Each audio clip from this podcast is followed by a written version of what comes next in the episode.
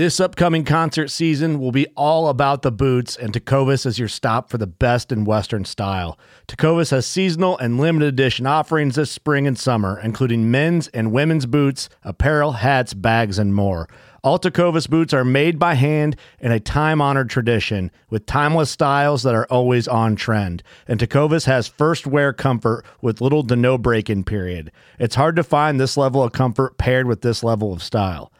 Stop by your local Tecova store, have a complimentary drink or two, that's WCB style, and shop new styles. The smell of fresh leather and friendly staff are at your service. Many stores even have leather custom branding to make your boots truly personalized. And with regular live music and events, there's no in store experience like it.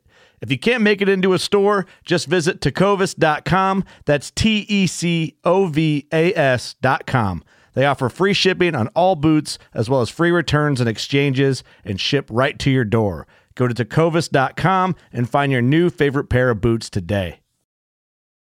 Fishing like a local isn't just about catching fish. It's about connecting with the environment and the people who call it home. It's about hearing the stories and traditions that have been passed down for generations and sharing unforgettable moments with the people you meet along the way. Fishing like a local is having an experience that stays with you forever. And with Fishing Booker, you can experience it too, no matter where you are. Discover your next adventure on Fishing Booker.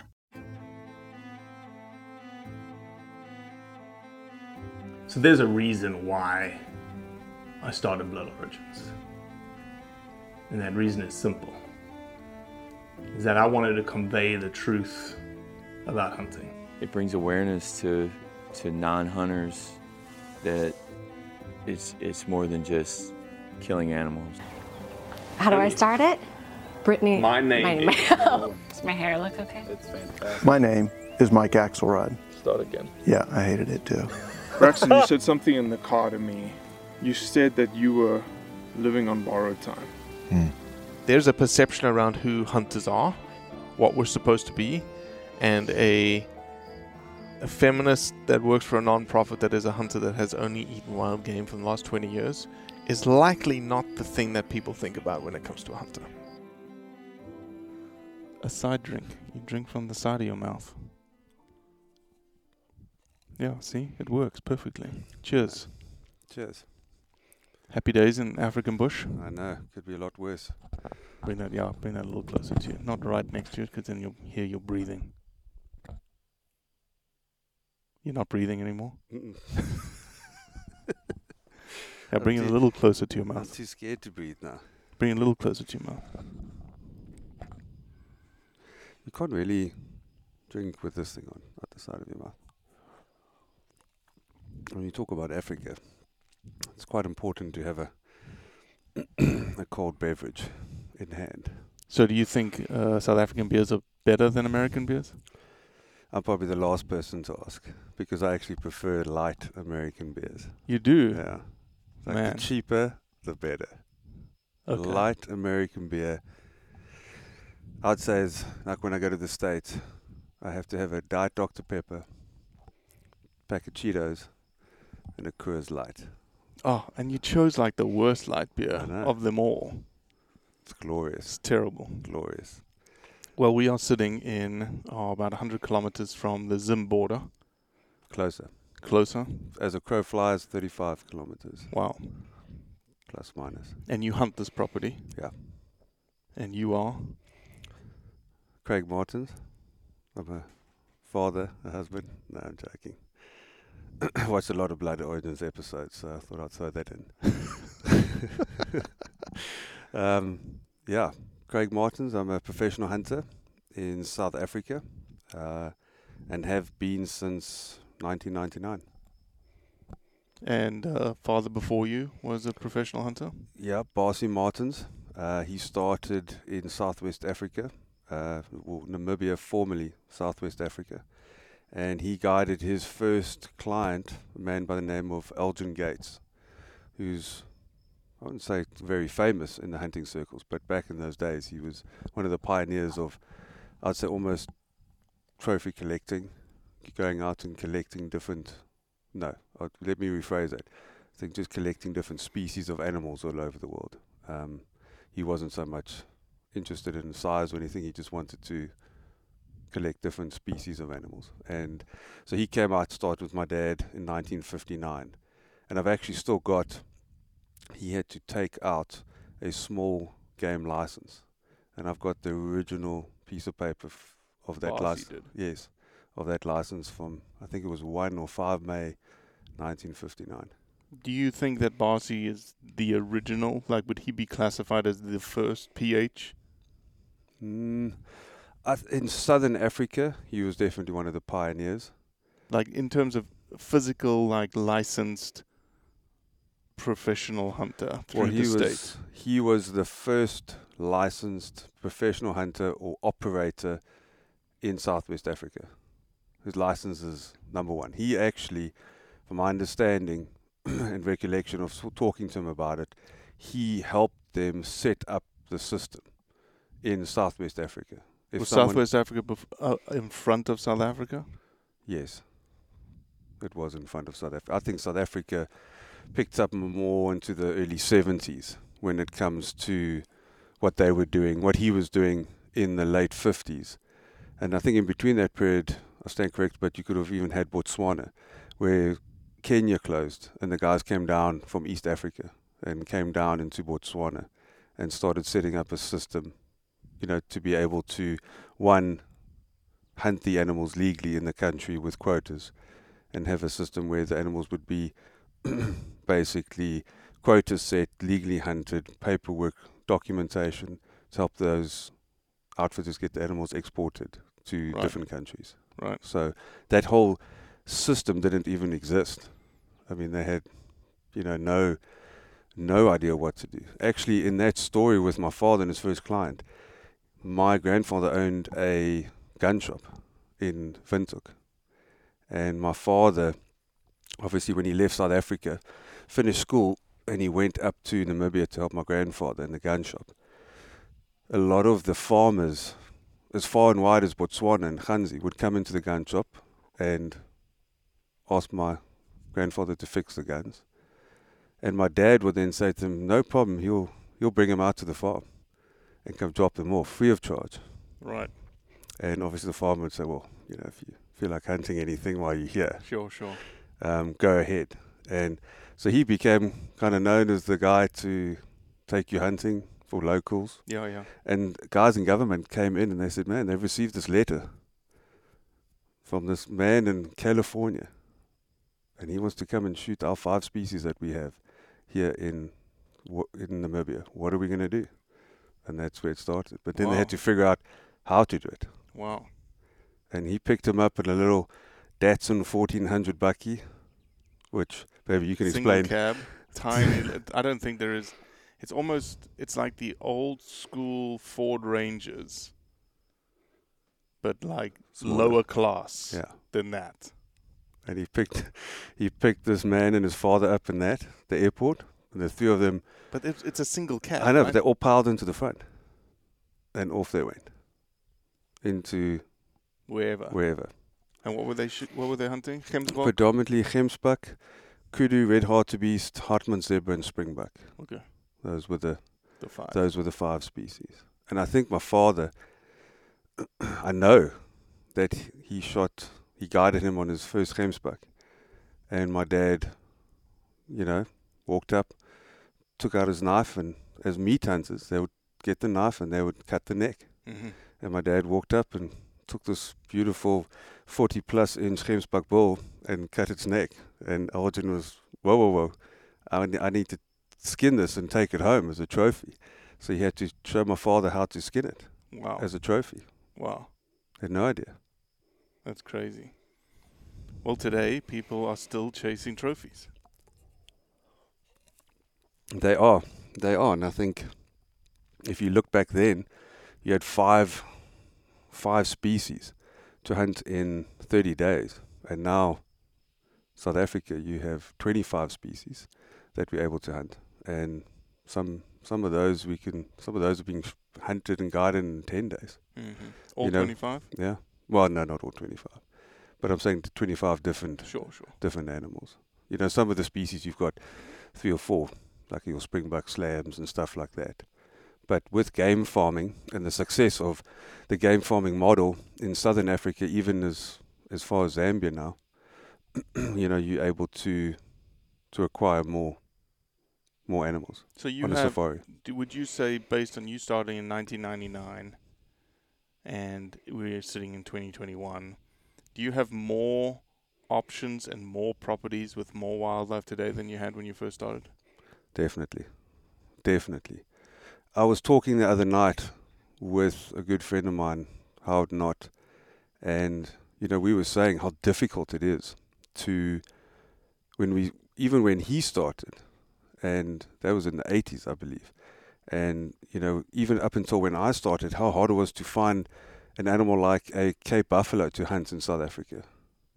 I mean, there was a small amount of them up on the eastern side, and then let's say further south, southeast, in northern Natal, that side. From my recollection, I mean, you couldn't just find a Cape buffalo to to hunt. It was difficult to find one, and you almost had to book a year in advance or two years in advance because it was very limited quota. Mm-hmm. And you know now, I would I don't want to stay there around every corner, but in one phone call, you know, you, I can arrange to a property that has buffalo. I mean, the property we're sitting on, Right. we both know. I mean, there's over 120 buffalo here, free roaming, and yeah, it's it's just amazing how in these last 23, 24 years, if my maths is correct, Yeah, Yeah, I think so. yeah, 23, 24.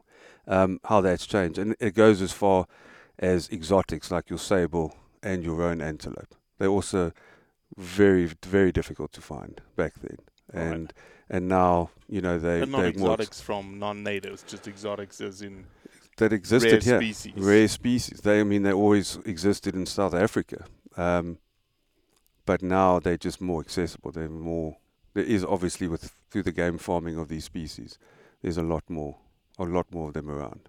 And other species being introduced from your lechwe, um, or like your lechwe, which you could only go to certain countries for. You know, they've been introduced into South Africa, doing very well, um, regulated, and you're now able to also, you know, guide on species such as those. Which Is the red lechwe included in the 25?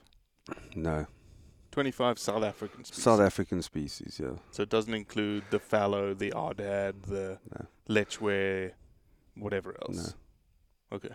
And a lot of people, I mean, if you physically sit down, you also got to look at, and I'm not one for numbers, and I'm not one to dwell too much on all these things.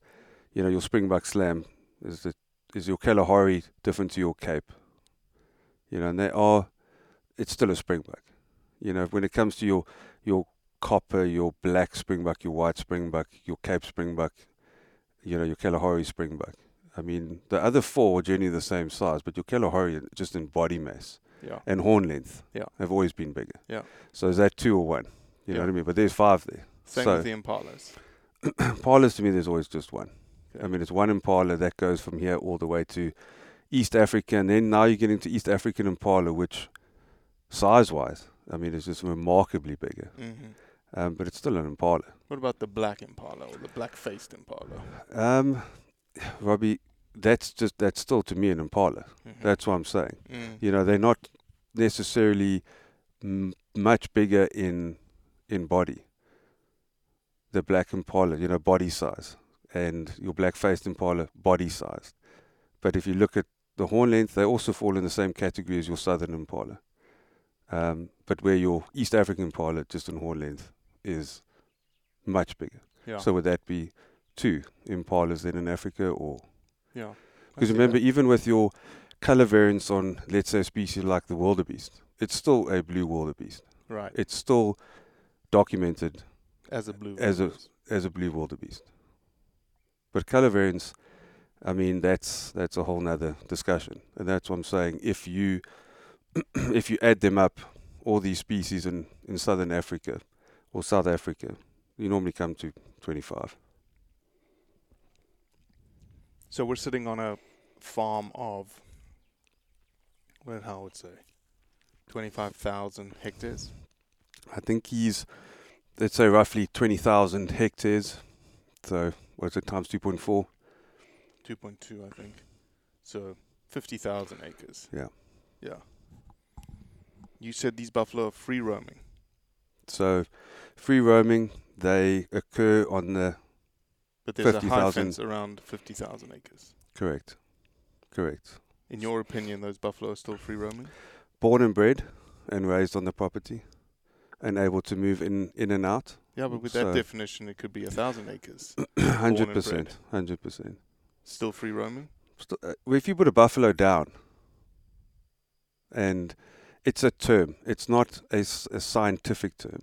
Mm-hmm. A scientific term for free roaming would be something of the equivalent of, you know, elk hunting in some of your national parks in America. Mm-hmm. Um, and if we delve into the whole term of free roaming, I should probably just use, you know, a different term, maybe fair chase, Okay. um, instead of free roaming. Yeah. You know, fair chase in the sense Fair chase and fifty thousand acres, Right. and that buffalo knows that fifty thousand acres a lot better than you and me. And we have all the tools in our advantage. We have a vehicle we can drive around, and we've got excellent trackers that we can follow them, and we can get all the things right. Doesn't mean you're going to get a buffalo here. It's you're amazing driving around here, and I think this is another misconception of hunting. Is you've got a road system in this property, it.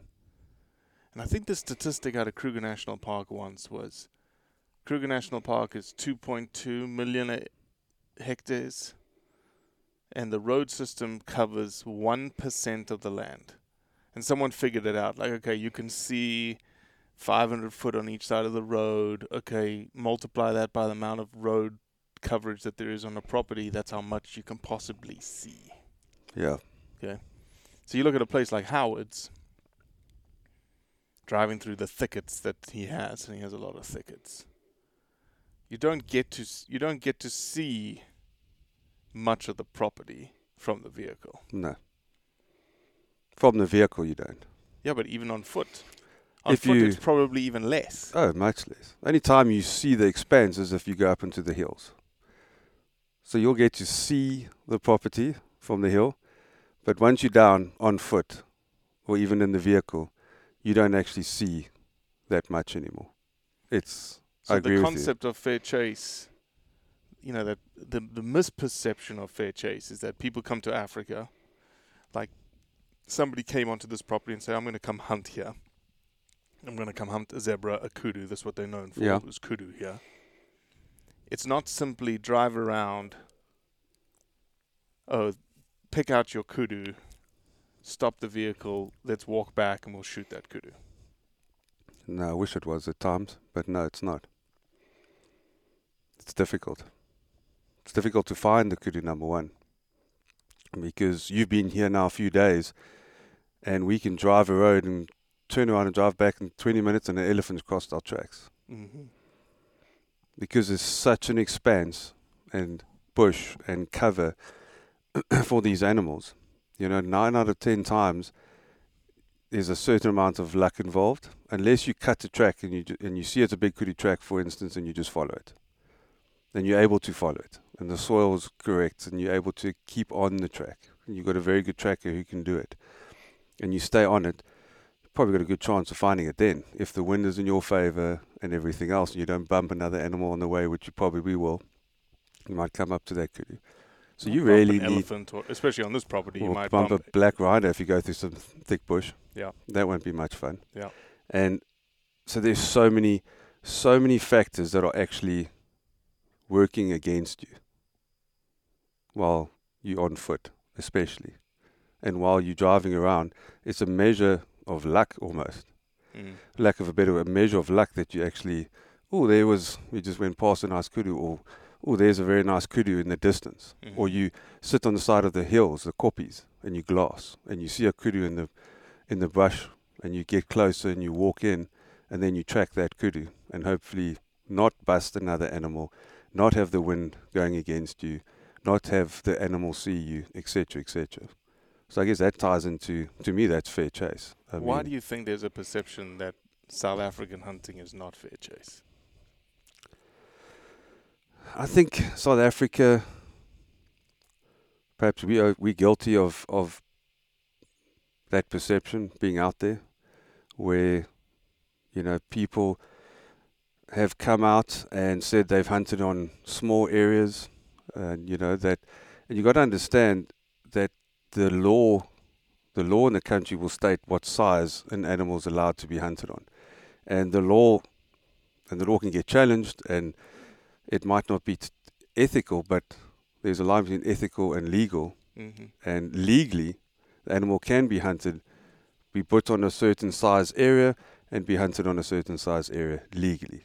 Does that make an experience that I want to to do, or you, or any client? You know, every person's different. It's not something I want to do, but legally, it's legal. You know, if it's a thousand hectares, and it is high fenced, and it has a certificate of adequate enclosure, which is issued by the Nature Conservation Authority of that province, and in that certificate it stipulates five, six, seven, eight, nine different species. You're going to take so much off a year, and you go there, and there's a hundred kudu, and you can shoot a hundred kudu, and on a thousand hectares, it's a legal hunt. Right. That's legal. That is Right. the law. Um, it's just not something I want to do. But I think that's where this whole perception, perhaps, of non-fair chase hunting in South Africa has stemmed from. You know, it starts with something small like that, and then people come in, hunt, go back, say, well, it wasn't a huge expanse. Right. We had to go through multiple. Gates. We had to go through multiple gates. It felt like we were in different pastures. You know, I've heard that that term a lot. Felt like Yeah. we we're hunting in a lot of different pastures, etc., etc. And you know, I'm I'm not of that profes- type of professional hunter or outfitter that wants to to hunt on small pasture properties. Mhm. Um, but with that being said, you know, the further south you go, like let's say towards the Cape Town area, there aren't big game farms down there. You know, just outside of Cape Town, there's a beautiful game farm, 1,400 hectares. But land is extremely expensive. Right. And it's a great little game farm. And you don't sh- doesn't shoot a lot of animals there, but it's only 1,400 hectares. And you get off and you walk everything on foot, but you are always going to hit a fence at some point. Mhm. But it's just the economics of the whole situation. The man would love to have 14,000 hectares, but no one has 14,000 hectares available for hunting an hour outside of Cape Town. Yeah. So, and I've I've hunted there. So you know, it's not a case of um Do you saying that everyone with a thousand hectares. Then? Maybe is it like Exactly. That's it's completely tied you, to the let experience. me ask this: Would you, if you could drive around that 1,400 hectares and hunt it, would you still hunt it? You can drive around. There's enough roads to drive around it, but I just don't because hmm. that's not the experience that I want to give. Yeah. So, I mean, this topic we can definitely spend. I've always said I don't think I could podcast for now, but this topic you could you could discuss for an hour, and you can go backwards and forwards.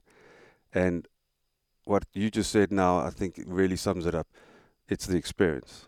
How what experience are you going to give your hunter, your client, that he goes back and has a favorable answer to a question about South Africa, or do you not care? Okay. And the guy just me, comes let, out. Let me dissect then, and I'll play devil's advocate for a second.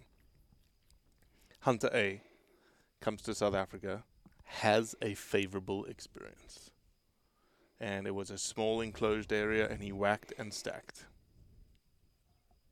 Five animals, six animals, five days. Had the time of his life. Goes back to America, says, I've had the time of my life. But when people hear the, t- the, t- the experience he had that was the time of his life, they're like, oh, that's not hunting. So that's So is that saying- now, is that favorable experience good for hunting in South Africa? In my opinion, no. It's not the experience I would have wanted to give my clients. Is it a positive boost for South Africa that he's saying he had a great hunt in South Africa? He loved it. Accommodations were great. His professional hunter was engaging. He really enjoyed the hunt, etc., etc. That's a positive. That's a positive for South Africa. If someone hears that and says, "Well, you weren't really hunting," that's a small pasture, that's a this or that. That's, I mean, yeah. That's a preference. That's a preference thing. And, you know, some I, I would say I typ- typically would use the term it's an ethics thing, but somebody has corrected me in the past that I use ethics incorrectly. Yeah. So it's I've a preference thing. It's a thing like, are you comfortable with that? If you are, then But my, I would take it a step back. As an outfitter, I feel it's my responsibility to tell the client exactly what situation he's going into. So, person A, you sitting with me at a show in the States, or we're discussing on email, or now we you know we pick up the phone quite readily. You've got apps like WhatsApp, you can just call someone. Right. You can have an actual conversation with someone. And I'll say, This is exactly where we're going. Wait, let me step back again. What would you like to do? What species would you like to hunt in South Africa while you're here? Where are you going? And he says, I'd like to be A, B, C, D. These are this is what I'd like to do, where I'd like to be, this different province. And if you then say, Perfect, here are all the facts. Here are the facts. This is exactly where we're going. This is the size of it. And if you open and honest from the beginning and say to him, this is the exact experience you're going to get. And he would then go back as a happy person. But someone else says, well, that's, you know, that wasn't a big farm or that wasn't, it was hunted in pastures or whatever the case may be. Then that's just someone else's preference. But you've never lied. You've never made something out to be what it's not. Mm. So, like I said, we don't want to use a throw on ethics just the whole time. But that is your ethical, to me as an outfitter, that is my, what I should be doing, Mm. is informing the person exactly where they're going. And I think a lot of times that might not happen. And the wool's kind of pulled over the eyes. And they come out expecting A Oh, and and getting get B. something else. and they get B. And unfortunately, any any profession in the world, and and it, it's frustrating that you know hunters uh, or or professional hunters or outfitters, you know, we all get you know what is the saying? Tarnished with the same brush, or Yeah, you yeah, know, yeah, yeah. Lumped in um, the same category. and you know the one is just like the other. You know, there's unfortunate there's there's people in any professional profession. So a professional hunter, any professional in a profession out there, you always got some that don't abide by the rules. Don't you know? Sure. Don't stick to the norms and standards. Sure. Um, don't. And I don't, I could say I would feel strong enough to say, please, you cannot tell me that you've never had the wool pulled over your eyes Mhm. if you're going to, I mean, I hate to throw out a name so like a lawyer or a dentist or a doctor or whatever, but I'm sure everyone's had an experience Right. there too. And when they come back, what do they do? Well, don't you? I don't think you should use that person again. I don't think you should go to that doctor. Mhm. And then you can make your own decision up. Mhm. But we didn't say, or no one said in that conversation, All doctors. all doctors are unethical. Right. I've never heard that being said. Or plumbers, or electricians. The whole industry is unethical. And you, n- why go to a plumber in Arizona? Because all plumbers now in Arizona are Yeah, unethical. right. And that's that's what it really comes down to. That's the real nuts and bolts of it. And I think when I have discussions about, you know, what we're now going around, in, in, not in circle, but what we've been discussing now, that's kind of my comeback. Okay. Why tarnish all of us? So for those listening who have never hunted in South Africa, safe to come here? Good to come here? Hundred percent. My opinion, without COVID and what we're going through now, South Africa is one of the finest hunting destinations in Africa. For the ease of access to getting into the country, the amounts of species we can hunt, the enjoyment of the safari. I mean, you know, you can go from tropical bush on the coastal, pl- you know, coastal areas of the Eastern Cape to where we are in Mopani Bushveld in one country. Mm-hmm. Country, not even. I actually think Texas is bigger than South Africa. Maybe I'm wrong. Mm, but let's say they let's say they're Yeah, on par. yeah, The amount of diversity. diversity of Yeah. biodiversity in this country that Deserts, you Karoo. mountains. I mean, on the way here, we went through a tropical town where they're growing avocados and they have one of the highest rainfalls in the area. And 30 minutes later, we were in Mopani scrub bushveld. Right. And just the diversity. So, yes, South Africa, in my opinion, can give any hunter, experienced, non experienced, first timers, can give them a true hunting experience. Safe, you Open know, for business. open for business, and we we here to ensure your safety. We're here as outfitters to ensure your enjoyment while you're on safari. I mean that is, it's your safari, and I always tell people leave the details to me. This is your holiday. I know what you want to do. I'm going to make sure that you, I can, you know, put you in in front of the animals that you would like to to take, like to to hunt and I'll make sure that the camp is fine and the food is hot and you have a hot bed, you know, I mean a hot shower and a comfortable bed. Definitely hot beds here. Yeah. Sweating our asses Well, off. for some people, some people you'd think they would be used to the heat a bit by now, but at least it's not humid.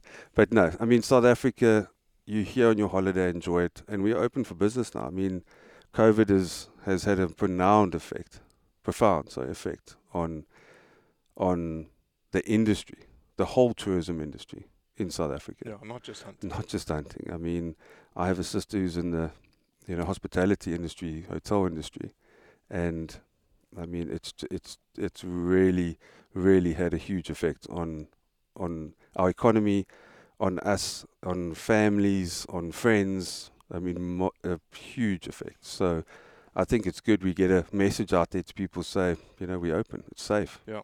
And, And it's I safe and for many think- factors. Yeah, and I think Delta and United are going to start flying direct down here in June, starting in June. I got here via Doha.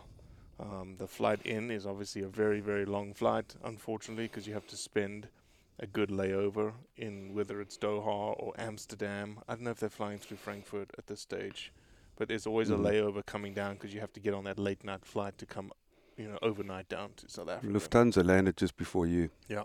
from Frankfurt. Yeah. So they're all they're all flying. Ethiopian Airlines is open. It's you know the flight is an extra right now, an extra 14 hours because you have to go via the Middle East or Europe. But you can get here, and you know as I said to you, it was you know I had a preconceived notion, even if, though I'm South African, I had a preconceived notion of you know what is this what is the COVID safety going to look like here in you know South Africa, and there's a public mask mandate. So every time you're in public, you have to have your mask on, and Correct. everybody has masks on, not Correct. just like you know everyone, like the people getting in the taxis, the people standing on the side of the roads. Everyone's got masks on, which is crazy. That was a that blew my mind.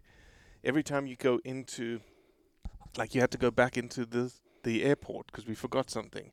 Your hands are sprayed with sanitizer. Like you don't have to worry about it. These this guys standing at every single entry and exit of shopping markets. Sorry, when you enter the mall, your hands get sprayed. Yeah. Any shop you enter into, if you went into the liquor store, your hands are going to get sprayed. You go Just into so the supermarket, your hands are going to get sprayed. Your temperature is taken. These guys, it's actually more rigorous than America. You don't have Mm. any of that stuff in America. So if anybody's worried, these guys are jacked up and ready. And I think you almost need to to look at that. You kind of in a, a bubble Right. when you're on a game farm. You know, everyone on the game farm, even through COVID lockdown last year, like no one went out. You know, Mhm. this is probably one of the safest places to be. Right. Is on a game farm in the middle of the bush, away from towns, away from cities. You have no interaction with anyone out here. We arrive here, and you're here for seven days, ten days, however long it's going to be, and then you go back into back into Joburg. back into fly out. Joburg, and you go through that whole. You get your COVID test, which is now mandatory to get Yeah, so home. it's super easy to get here, right? Super easy to get, and you get your PCR test um, for 72 hours. 72 hour PCR test, to easy fly to get here. to fly here and to But before it's you a quicker leave. test leaving. It's a quicker PCR. Doesn't take 72 hours here. what to get the actual result, Yeah. or how long it's w- No, to get the actual result. No, no, it's. I mean, it's six to twelve hours. It's a Some guys are getting it even faster. No, it's crazy. Like I had to call for my results uh, at the like 50 hour mark. No, I mean you can go to a local, I mean a local GP, and you do your little test, and the labs will pick it up. Let's say midday, and the guys are getting their results within six hours. I mean, it's not all over, but that is that is what's happening in certain in certain places. Remember, there's different labs as well. Right. Um, you know, you've got th- three big companies in South Africa, and each one of them is a little different. Um, so yeah, you get your test, and then off you go. I mean, then you're going and you're at the airport, and you're getting your hand sprayed, and you're getting your temperature checked. And actually, when we, you know, when we forgot something, you had to run back into the airport. I don't know if you realized there was a guy at the desk, and we just had to sanitize. But he has a little machine there where he's going to take your check your temperature He's checking your temperature and then he also in. checks your it looks like your heat signature like here if you have Right, a cold right. or something Right. um and you're going to show your covid test when you're checking Yep, I did you're that. covid I had to do that. and you're going to climb on your airplane so once you're here and you're on the ground you're almost in a, a safety bubble where you are out on those farms Mhm. and that's something to just consider you know you you are definitely having more contact back home than you're ever going to get on safari guaranteed Right. and all the COVID protocols are in place in camps and vehicles. I mean, we we've made sure of that. Sure, sure. Well, it's certainly been an adventure already, and uh, we're only halfway through. Yeah. Big drive tomorrow. What's a drive? It's nothing in It's terms of. American standards. Exactly. We ride. Blood And- Origins, we drive a lot. I was going to say. I mean, I see and talk to you while you're driving sometimes. I'm like, I guess that's why you enjoy your podcast so much. I guess that's why. Yeah, you, This is going to be brand my. new podcaster. I'm I'm an absolute newbie, and I think I should state that that I have made some comments about podcasts. This is your first podcast ever, right? This will probably be the first podcast that I ever listened to from start from start to finish. and I've made comments about it's like watching golf and all the rest of it. But um, doing one now, and it's just a it's yeah, it's just a great way to chat about things. oh, know. It's a be- it's a better way to get into an in-depth conversation that somebody in America is going to go, "Oh man, I may want to go to South Africa now and hunt." Yeah. And and you just not know unless you were sitting with someone or on a phone call with someone, you're not going to know some of this stuff. Exactly. You're not going to know, you know, why or the how or what it takes. And I mean, everything is different. But yeah, I think this is a great thing. I think I might have might have been missing out here for for a while. Yeah, for sure. Or maybe I'm just used to South African accents, and yours was just too There we go. too too Well, I appreciate you coming on, man. It's great. Thanks so much. Till the next one. Glad you glad you're here. Well, that's it for today. I appreciate you listening, as always. Leave a review, share it with your friends, and most importantly, do what's right to convey the truth around hunting. I'm Will Cooper, and you're listening to HuntStand's Make Your Mark podcast on the Waypoint Podcast Network. Stick around as I bring you more stories and interviews from veteran hunters and industry professionals who inspire us all to be better equipped in the woods and in life. When you go out there and the fish are where you think they are, any one of these casts could be the bite. It's the most exciting fishing that I know, right here at Hawks Cave. Oh, that's awesome. Experience the best saltwater fishing the world has to offer. Don't miss Thursdays with Saltwater Experience, brought to you by Golden Boat Lifts, every Thursday night from 7 to 10 p.m. Eastern on Waypoint TV, the destination for outdoor entertainment.